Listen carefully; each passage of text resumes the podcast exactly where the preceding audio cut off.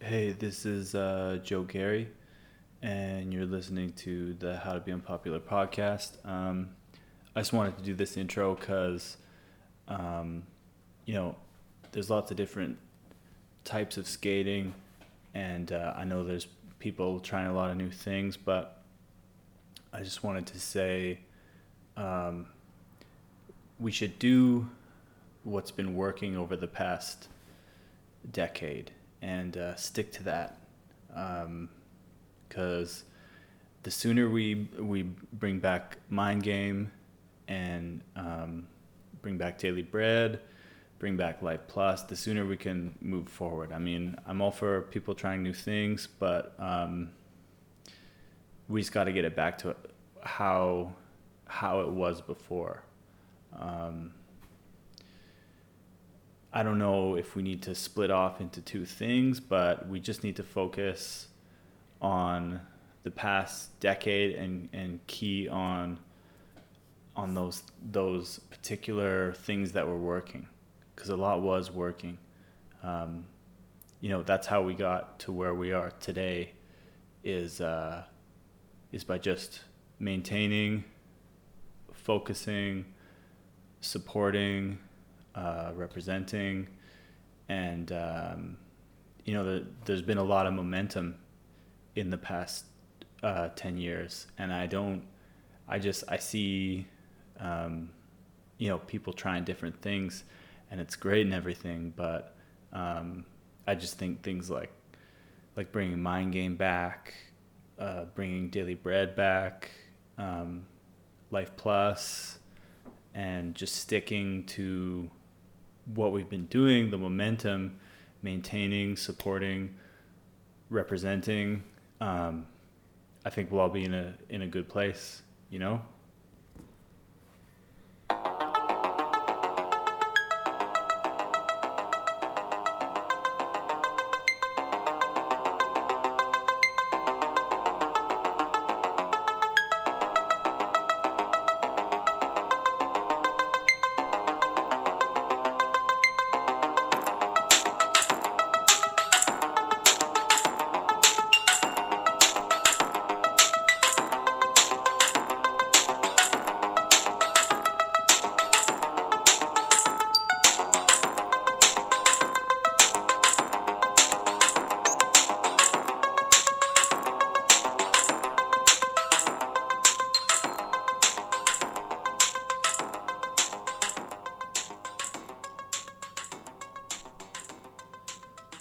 Thank you, Joe Gary, for that intro. Uh, interesting plan. We'll see how that works out. I think, I think, however you want to perceive skating, that's the most important thing. I don't think it needs to be one way. I think it needs to be a bunch of different ways, and all those bunch of different ways make up the whole. We'll get there eventually. Uh, you know, I said before if you just want to watch Alex Broskow and KFC in KFC two and, and build everything around that, how you skate, how you want to see skating, how you personally portray skating. We live in a world where it's the easiest time ever to do that. So so go for it. Um, I was feeling a lot of resistance going into this uh, solo cast because there was so much, um, and I haven't been podcasting a lot, and that's because those um, in the bits of free time that I did have apart from work and life stuff, the skating stuff was purely dedicated to the wizard frame testing edits. Now, it's funny to think that the first one. Um, Leon sent me a pair of frames about six months ago. Todd and I both a pair of frames actually. He got to try his before I did. Um, and I made a little edit trying the frames with some rollerblade stock wheels, 90 millimeter, and I called it Wizard Frame Testing. And there was no plan to make extra ones, but I guess there something happened with that first one. There was a spark, and then a whole bunch more happened. And now this point in time is where I never would have thought that I would have got a message from Matthew Ledoux to. I didn't know he was even getting a setup. Um, I didn't know he had the setup, but I got a message and and it was cool. He was like, um, I think. I think it would be fitting if if I uploaded it to your account. I don't know if that's like public. It's public information now. Whatever but I, but we were like trying to plan to film for Wizard Frame Testing 20 because throughout making a bunch of them, that became the goal is to make 20 of them because it's just a, a good number and a good goal. And uh, we were planning on having it was going to be Colin and Stuart and me and Todd and Leon to film 20. And then I just got that message. And I didn't even think of it being 20, the Matthew Ledoux one, but it worked out so perfect that way. It was like, it was weird to think that the first one was just called Wizard Frame Testing. Who knew that it would have led to a whole bunch of other ones? And then finally end on one of my favorite skaters. Actually, one of the best kind of modern skaters that's taken a lot of what I really like about people like Dustin Latimer and Sagona, but then put his own spin on it. He also takes from skiing and he takes from parkour. I just I love the way that that guy moves on skates. And I think I saw him skate in person um, way back when at we made it to the Canadian Aggressive Inline or the Canadian Aggressive Tour National Finals in Toronto, and it was uh, I went with Todd and Dana and Jason Wookie were there, and we all got our asses handed to us by pretty much anyone from Montreal or Toronto. Um, the East Coasts were very, very good, specifically Montreal. Um, Quebec. Montreal, though, cleaned up. Uh, there was this little park called the Taj Mahal. I don't know if you heard about it. Those guys all ended up cleaning up and skiing shortly. Like, at the beginnings of free skiing as well. They were so comfortable in the air and on transition that they just killed it. But anyways, I, I, I remember seeing Matthew Ledoux skate in person uh, back then, and he has like this really good size for for skating. Not that there's no right size, but yeah, there's no right size for skating. But um, I might have footage of him somewhere. He had like great fifth elements, and then there was this kid that went to our high school that looked that didn't talk very much, and Dana and I would always be like, "Oh, look, it's Montreal skater. This this kid who always looked really serious, and he looked like a young Matthew Ledoux." And we talked about how he was like, um, he went to our school secretly, but he didn't tell anyone that he skated. He only skated at Taj Mahal. Why did I get on that tangent? Oh yeah, because we're wrap we wrapped um, and especially from an editing perspective, wrapped wizard frame testing 20. So I didn't really have a lot of time or energy or thought put into podcasting over that that time like it it was film it. And and there was also some hot dogs gods stuff that had to go up um in that time. So lots of editing more than podcasting. So I want to talk about editing a little bit. But I was feeling the resistance because I hadn't done a solo cast in quite some time. But here I am. It's happening. First of all, I'd like to announce that I'm uh, sponsored now. Um, I'm sponsored by a university in town, and it's a really good setup uh, being a pro skater sponsored by this company because I get to I get to skate whenever I want. There's no demands on on what I skate or they're not asking me to put out edits or skate a certain way. And skating is completely free for what I want to do. Um, the only catch, I get paid really well too. The only catch is I have to go in and work at the university nine to five Monday to Friday. I actually get vacation and there's flexibility and stuff, but um, in terms of an organization that supports my skating and lets me do whatever I want in my spare time with skating. It's been it's been really good. Um, I think it's a it's a good setup to to be um, sponsored by a company that you just have to put in a little bit of time, and they're just hands off with your skating, and you get paid. You have a comfortable life. It's it's a good it's a good setup. So thank you. Thank you to Jobs for helping skating be more fun and free. um, please donate and buy shirts because um, I can help pay for a video project from 10, 10 years ago. Um, there are still costs incurred from making videos from 10 years ago. Um, I'm probably, you know, I haven't paid off um, Cirque du Soleil completely and, um, or better than baseball. You know, there's travel costs, there's gas costs, there's equipment costs incurred from those videos and losses from um, making copies and, and them not selling that. Um, you know, every donation helps um, 15 years of, of debt from um, making videos and, and everything. So, um, but the new sponsor situation is really good because, you know, I can focus more on paying off any previous skating debt, you know?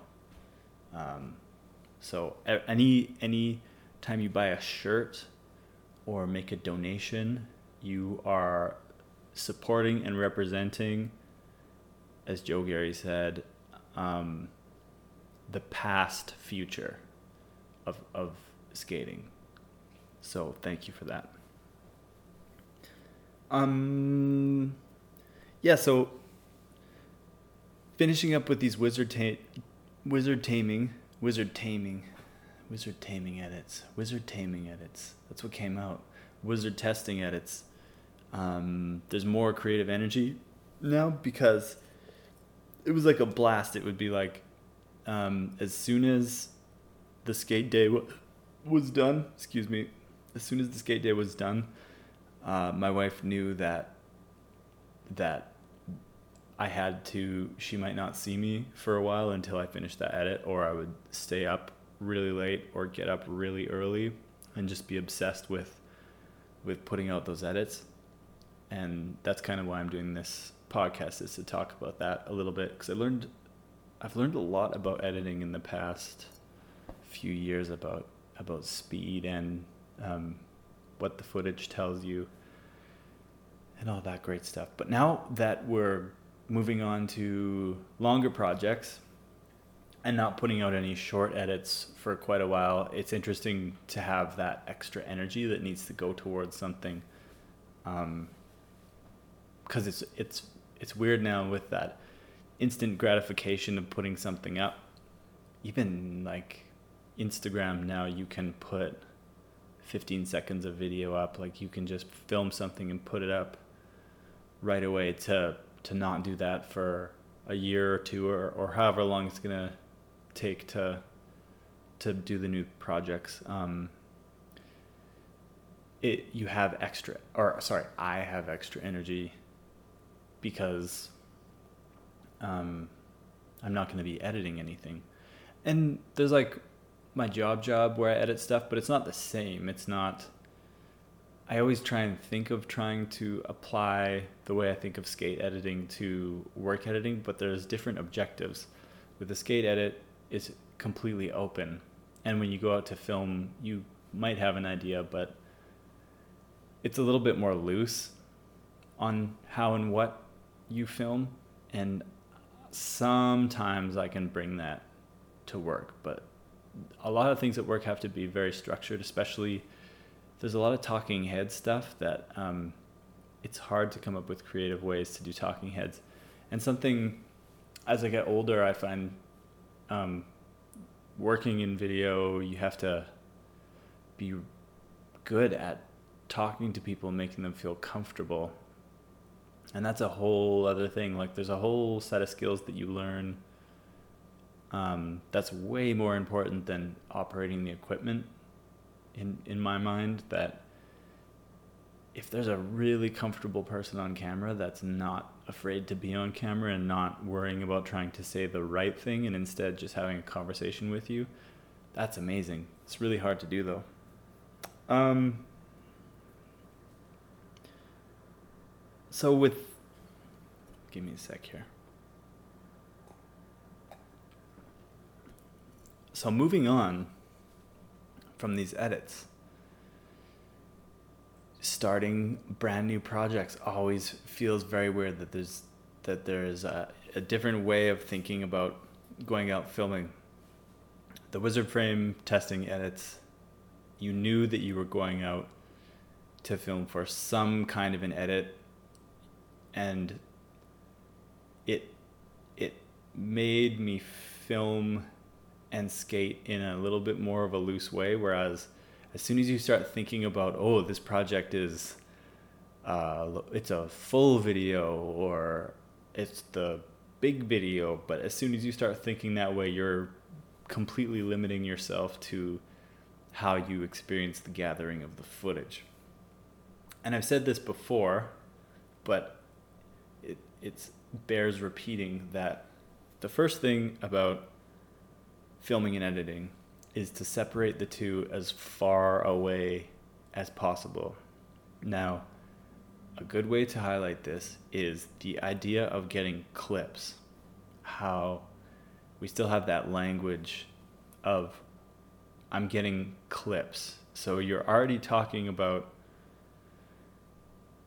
you're getting you're you're trying to anticipate that you're getting actual edited footage while you're out living in the present and skating. I understand like doing tricks, like there's tricks that you want to do, but getting clips is already your by the language that you're using, you're saying um, I'm getting this very specific piece of footage and that's and that's that and you're missing that the sounds that you hear or the surroundings or um, the people walking around or the quote unquote like warm up or quote unquote leftover or throwaway. Or we have all these weird terms that we kind of um, stick to and we should think of going out to film for skating as completely open every single time a new adventure that can't be replicated and you want to think of your mood and what you're what you're personally hearing and seeing and think less about what tricks you're going to be doing unless you have a very specific thing in mind. But a lot of the time it's the things that you stumble across while you have that idea in mind. It's more about the adventure. It sounded weird how i said that. It's more. Um, so you can't even think obviously you want to shoot with editing in mind so get getting a variety of angles. Close ups really help, double angles really help. But really, it just comes down to how you're feeling that day. Maybe you didn't, maybe it's not even a filming day. Maybe you just want to soul skate. But the idea of, of editing shouldn't be in your mind too much when you go skating. You might have a song in your head that you want to use, but, but you have to be open to not being attached to that song or not being attached to your ideas of what you want the day to be like. It, it really comes down to when you put your skates on and start rolling around, how do you feel? What do you see? What do you want to do? What do you hear is really important. And um, what does your gut tell you? Do you want to be at that? Do you want to be at that spot the whole time? Do you want to go to a different spot? Um, your your intuitive gut feeling is probably more important than the idea of getting footage. That'll kind of lead how you film. So it should more be like a session than filming.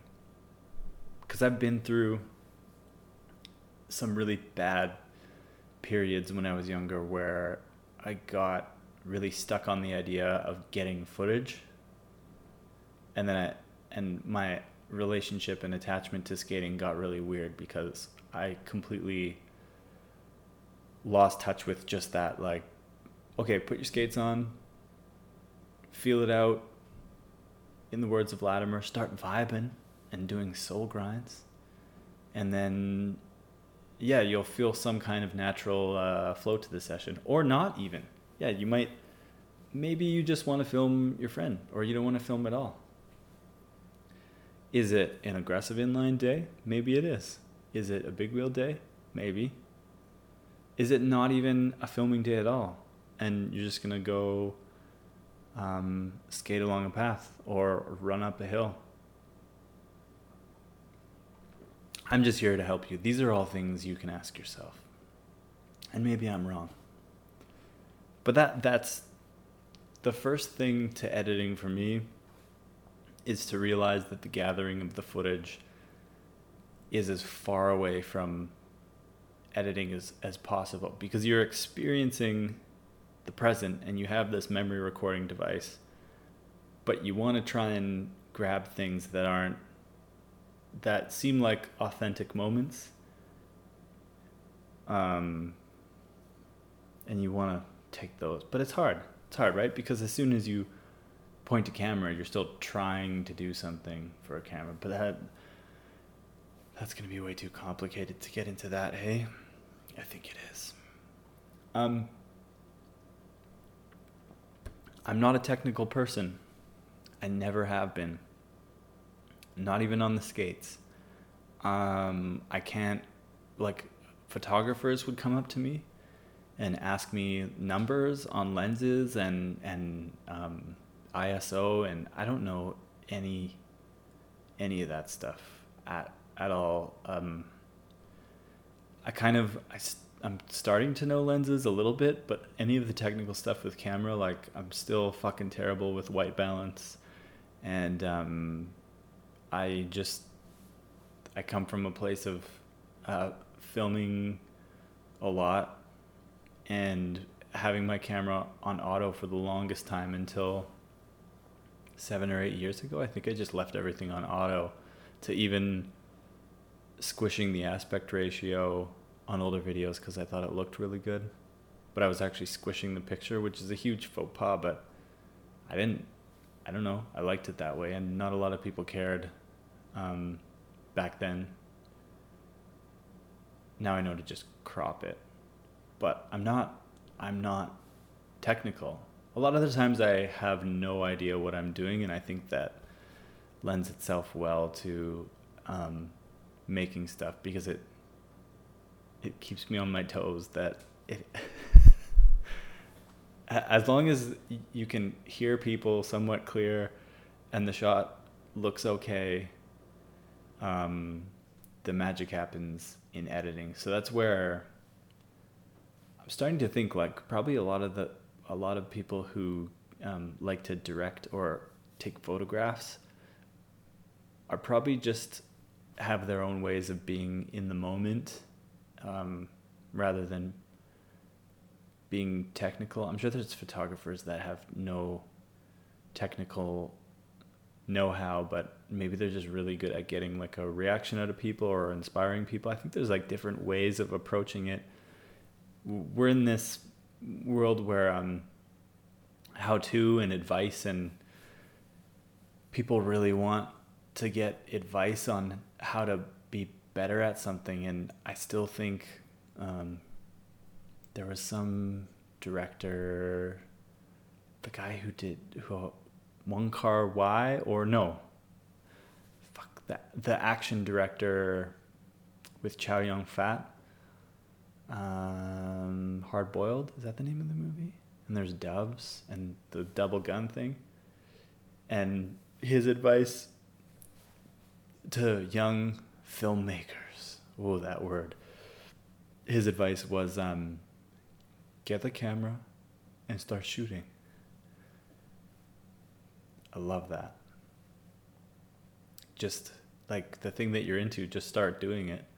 Because you could read up all you wanted, but the what you bring to it and how you learn personally.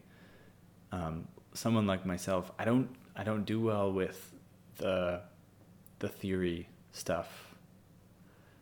Um, I just like taking something and messing around with it. And I have to mess around with it for a really long time to figure out how to do it. And that's the best because you actually you never actually figure anything out. So you're constantly messing around with stuff, but it's a good base for um, for things being different all the time. I guess I don't know. Like my job right now is like being in a film school for the fourth time. Like my fourth, I keep moving film schools with each job that I do. And I know I'm not like a video guy, although I once saw this ad on the side of the page and there was this like bearded ponytail cartoon and it was like learn through my searches or whatever it was like for a film school and I was like, "Holy, that's weird. Is that is that a stereotype of a video guy or do they have different icons based on your personal information and pictures?" But then I thought about, "Oh, fuck, maybe I am a stereotypical video guy. Like I can I can see myself with with like a gray beard and gray hair, gray long hair being the weird video guy. And I guess because I don't feel like the video guy, because sometimes video guys in the past were very technical people, and I'm not that person. It's just my way of um, trying to stay grounded in reality with a with a job. So no, we won't go down that rabbit hole. No, we're not going to go down that rabbit hole. You see, you feel the resistance to do the solo cast, and then you just have to be vulnerable and yourself and just talk how you would normally talk. Although I wonder if I always talk slightly different. It's the same thing as going filming it, everyone is going to be different because of your mood. But um, yeah, I look at I look at work as I don't I don't have all the answers. I actually just you try everything. The most important thing is to not um, get too comfortable and uh, I want to one day be like a perfectionist where I know technically exactly what I want, but then I always think because if you're a one man show, it's not like I have a crew that I work with where people are worried about like carrying a bunch of gear and um, setting things up. There's you have to think of so many little things on the fly, and and people only have so much time to be on camera and. Um, that stuff's so interesting to me. I love the idea of just still not knowing everything because yeah, it keeps me on my toes. And I think it would be weird if I felt like I knew exactly what I was doing at all times because I don't think anybody knows exactly what they're doing. There's people who are just really a lot better at pretending like they know what they're doing, or there's people who are just better at being in the moment and uh, but those people aren't in the moment all the time. You know? I don't know. You know? I don't know. You know? You know? I don't know. Okay, so I had a bunch of topics written down, and one of them was about how I'm having trouble wearing the helmet because I went, uh, I took the wizard, the wizard setup, and I went skating on like a path by the river that I do, like a short little back and forth, maybe like two kilometers or something. And it was the first time I had used the helmet recreational skating. And I brought like, um, I brought my like swim shorts, which are shorter than normal. They're not like ridiculously short because I, you know, shorts go. I don't wear shorts below the knee. So my shorts for skating are slightly above the knee or maybe halfway. And then these swim shorts are kind of like maybe not halfway up the thigh, maybe I don't know, maybe halfway up the thigh. I don't normally skate in them. So I had I forgot like my other skating gear, so I had these like swim shorts and my helmet. And I felt so weird. Um, I had like a whole new set of of little self-conscious things going on and cuz something the shorts would have been fine on their own without the helmet but adding the two in um, I felt so weird and then on the way back I went to the skate park the old park downtown the one that just has the little concrete waves and uh, there were these two dudes skating. Um, the one guy had like the, you know, like the, the cut off like denim thing with the patch, and like a big, big beard, like um, someone who, who probably you know skateboarding with a denim thing with a probably not open to a guy with a helmet and short swimming trunks going into the park. But I went in there and I blasted over the hip and just did like a few things going really fast. And then his friend that had a board but he was sitting on it and not skating was like, Careful, you're gonna start a fire with those things. Kinda kind of cynical, but at the same time, it was a really good line because I was just going super fast and doing slides and things. And I was like, yeah, a blade fire, the best kind. And then back to me, he said, the best kind, in that you know the voice and you know the face.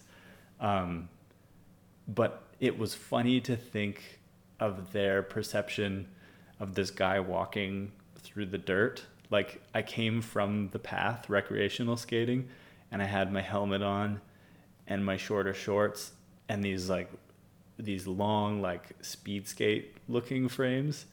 And I go in there and just start kind of ripping. Oh I did a fence bash at one point and the same guy was like we didn't need that fence anyway and just like cynical joking. And I don't get mad. It's hard to get mad when you feel that good especially after exercising. One of the dudes was super overweight too. That happens quite a bit. There's a lot of uh, there's been some overweight shit talkers in the past, but um, I was in such a good mood after exercising, and I was so loose that I was able to just have a lot of fun, just do a few things at the park. And the exchange, you always have the in the moment you can choose to do a snarky remark or kind of just have a sense of humor about it and that's always the best way to do it. There's sometimes though where you will deal with a situation once in a while where you just can't can't handle the ignorance, but that was more just lightheartedness and I totally I totally saw it from their point of view cuz it must have been so confusing. And I kind of like that. But anyways, the self-consciousness didn't really go away even just visually how it looks and and it's just my own programming because rollerblading traditionally has not been a helmet sport unless you're in a competition and my canary in the coal mine crew so garlinghouse sizemore danny beer um, they, they don't have their helmets on anymore so but it was actually the Danny Beer section from Fish and Clips that um, pushed me over the edge. Because there was one thing that made me want to buy the helmet, but then there was the one section where I was like, oh, I didn't even notice he was wearing a helmet in that section. So I was like, if I just got used to it, it would look like that. Like if you just skated how you skated, there is just still that weird thing that you know, skiing, snowboarding, biking, scooters. I think one thing that's that's been beneficial to their rise is it's like lots of it's all it's obviously young kids or whatever, but they're all wearing helmets. So families like that shit.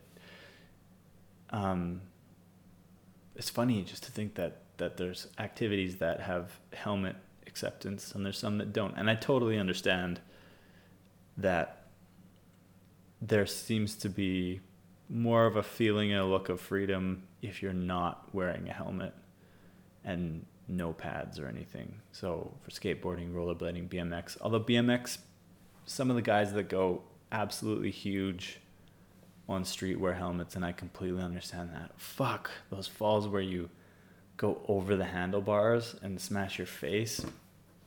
Sometimes a helmet can't even save you in that situation. Today's podcast is brought to you by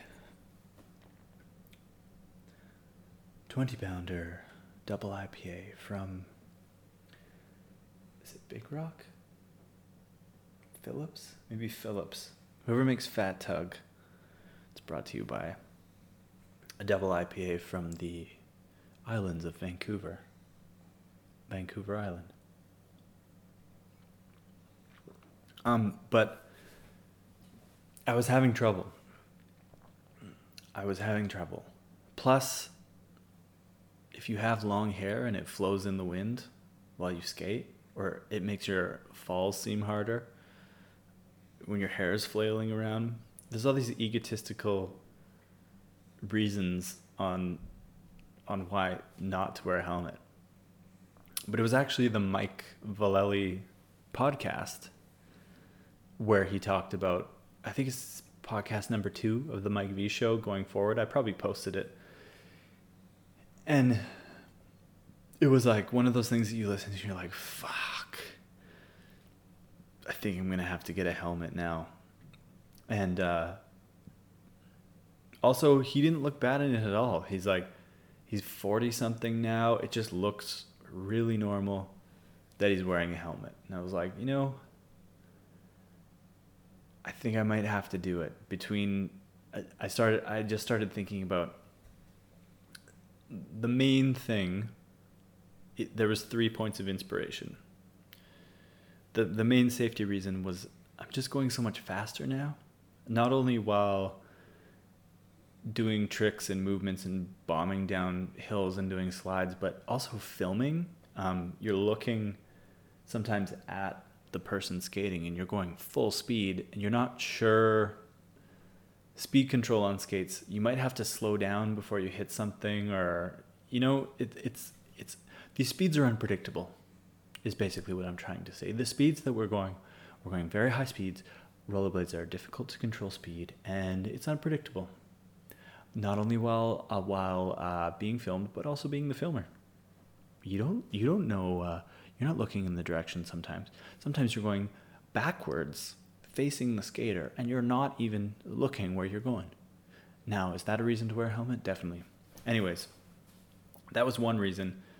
And then there was the Mike V podcast that I listened to, and then there was the yeah when I saw the Denny Beer section, I'm like, I could probably I could probably get away with doing it and it would look good because it looked good on Danny and it looked good like skiing videos. It never, I never really noticed. It wasn't like, it wasn't like I was watching a section and be like, you know what, that would have been way better if that person wasn't wearing the helmet. I never found myself saying that. It would change the vibe, like um, Dustin Latimer in Coup d'etat if he had a helmet would it have changed the whole vibe of the section? Of course it would have. Um, would more people have worn helmets if he was wearing a helmet in Coup d'etat? Of course. So, just weird things to think about.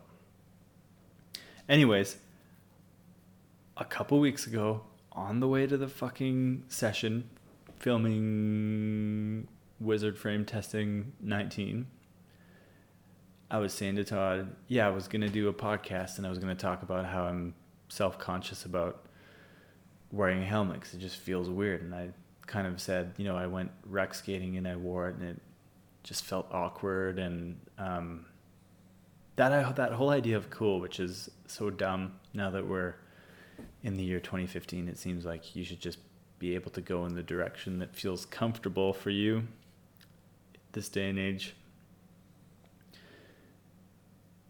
Yeah, I just I didn't it didn't feel good and I had trouble like I felt dorky sometimes, not all the time cuz you you put it on you and you forget that you have it on.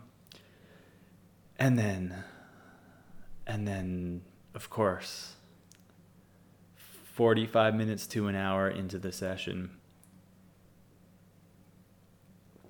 doing a bull carve that I got. I, we got the bull carve shot.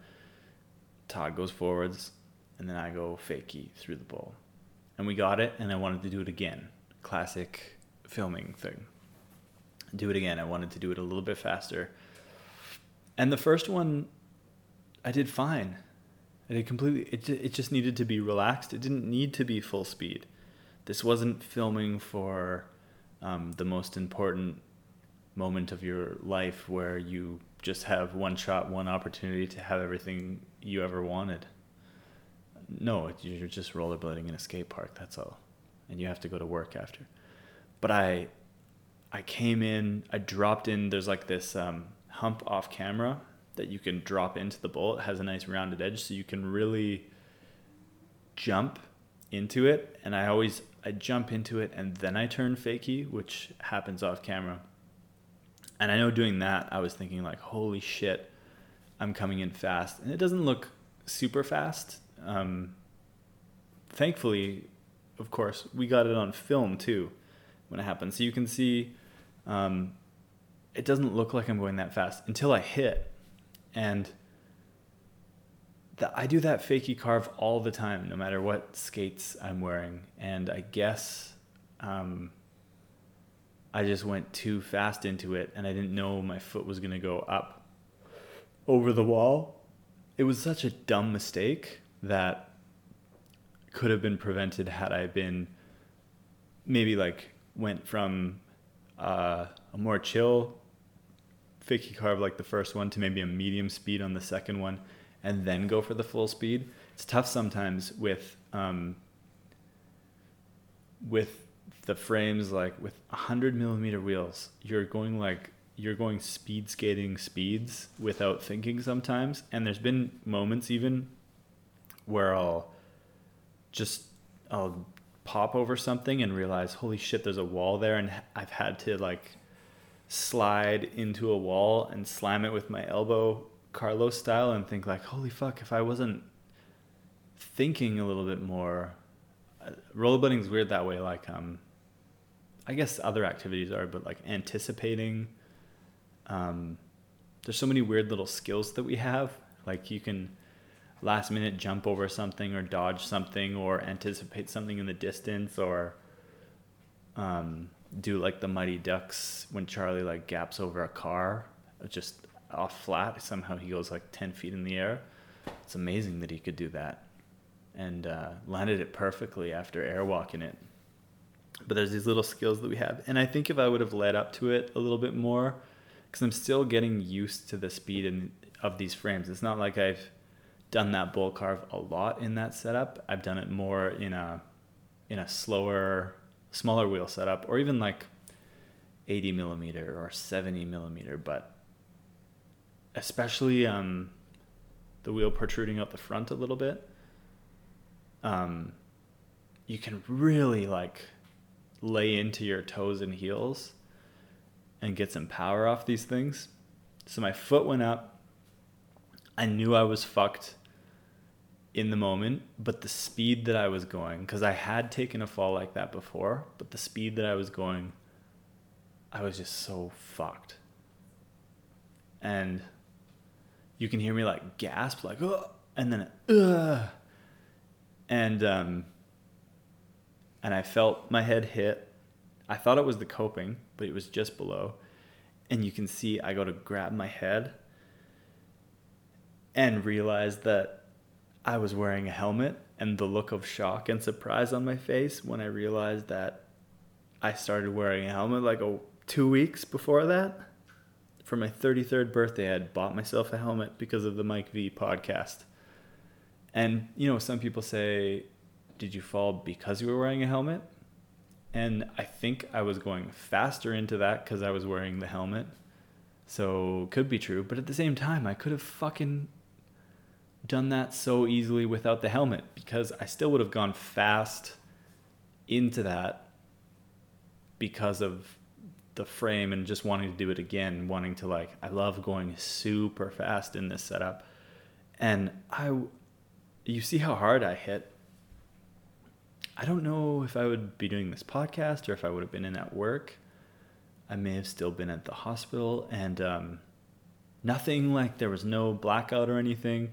Just the shock of like being really happy. Like I was still anything that happens after the bull carve we filmed after I had hit my head it was like a it was just going on and I remember talking like, Are you okay? Like, can we still skate? And I was like, Yeah, I'm just I'm just really happy I was wearing a helmet. And then um yeah, finished the edit, went into work, started to feel like on the drive home, it felt a little bit weird, like I had had my bell rung, and then my neck for the next 48 hours from trying to, I guess, we have it built in from not skating with a helmet that we can we can like pull our neck in and make it as tense as possible but you can see on that fall that i just had i had no chance um, especially when you're going backwards full speed into a wall basically with a curve that's turning you into the wall. Um, yeah i just i had i had no chance so the brain still sloshes around in the skull with fluid so it probably smacked against the inside of my skull and maybe the front if it sloshed back and forth. But yeah, I felt just a little bit off and yeah, super sore neck. And then the headache started setting in and, and I just felt off for 24 to 48 hours. I didn't puke or anything. And like I said, I didn't black out from the hit. But then um, I think after 48, 72 hours and the headache was, the neck had gone away. Neck was like felt so so, but headache, still headache. And I was worried about um, like a bruise on the brain. So I made a doctor's appointment and and he was most worried about if I had puked um, in the first 24 to 48 hours or if the headache was so bad that I was waking up in the middle of the night because my head hurt so much, and that wasn't the case. But I went through all these neurological and nerve tests. He he ran through all of this stuff, and it was fine. He just said, you know, avoid contact sports for two weeks, and it was cool. I got to show him the fall and uh, watching people like watching people's reactions to that is really intense. And some people at work actually who didn't know that I even rollerbladed, that was their first introduction to me. Rollerblading was me smashing my head going full speed backwards in a helmet and then they ended up watching some of the other stuff after and they're like you're lucky to be alive like i was watching some of the other stuff and you hadn't been wearing a helmet.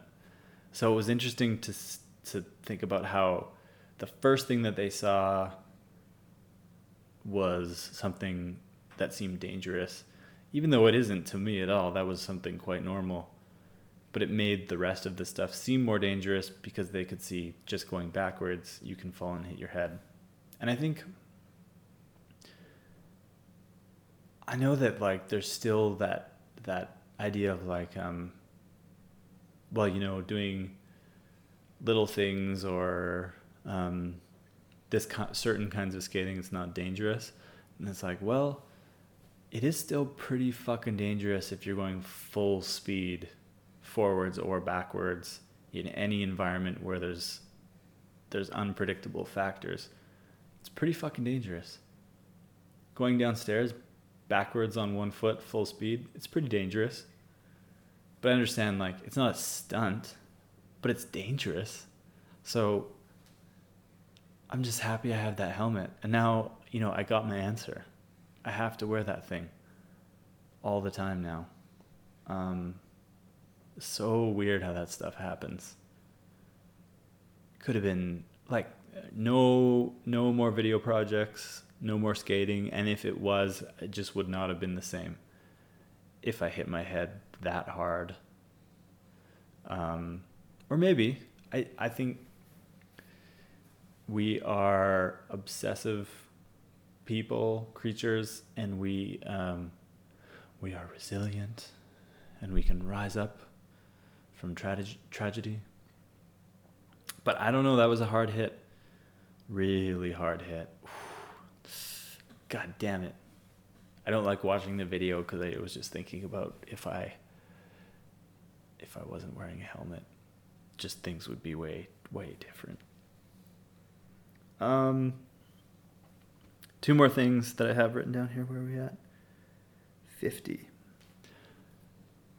I wanted to talk about the ground control bigs um, because people wanted me to. And I don't know if I did on another podcast or not, but I want to say it's a step in the right direction. Um, I'm I I truly believe that that frame is like the beginnings of something that could be really good, and they are really good. They're still um, where the bolts go in, there could be a little bit of work there because you need the spacers and how people have to um, shave nubs off or whatever. Um, but they perform quite well. I still think it it the certain wheel sizes and um, for how hard it is to get the wheels in. I get that weird um, clicking sound when I put inside or or like pro, pronate and, and supinate pressure on the outside and inside edges of the skate. With the GC wheels, it didn't, I think they fit quite perfect and there was no weird sounds. But as soon as I put, um, I think it was the Circolo wheels in the middle, um, there's like that click, click, click, click, click. And I asked about it and there was, um, people said it could be your bearing spacers or the way that bearings fit in the wheels. So I'll still test them out with. Um, I can't wait to test them out with the Seba Deluxe wheels, the 72s. But I don't. I don't like my shit to make noise. Um, so that really bugs me about them. But the plastic is really hard. So I mean, you know, there's a price that you got to pay. But compared to the Kaiser level twos, or is it level threes? You know, I love a, I love a, I love the wheels going in, not too easily, but locking in and not like struggling and swearing, especially the center part of the GC bigs. Um, I swore a lot to get the wheels in the middle, the Circulos especially. Um, but apart from this, the where where the bolts go in and, and the the bearing pressure sound, they perform quite well. Um, material's good, but a big wheel frame should be metal with a plastic casing. And lastly, there's so many tricks left to do. So many. I hope that was good.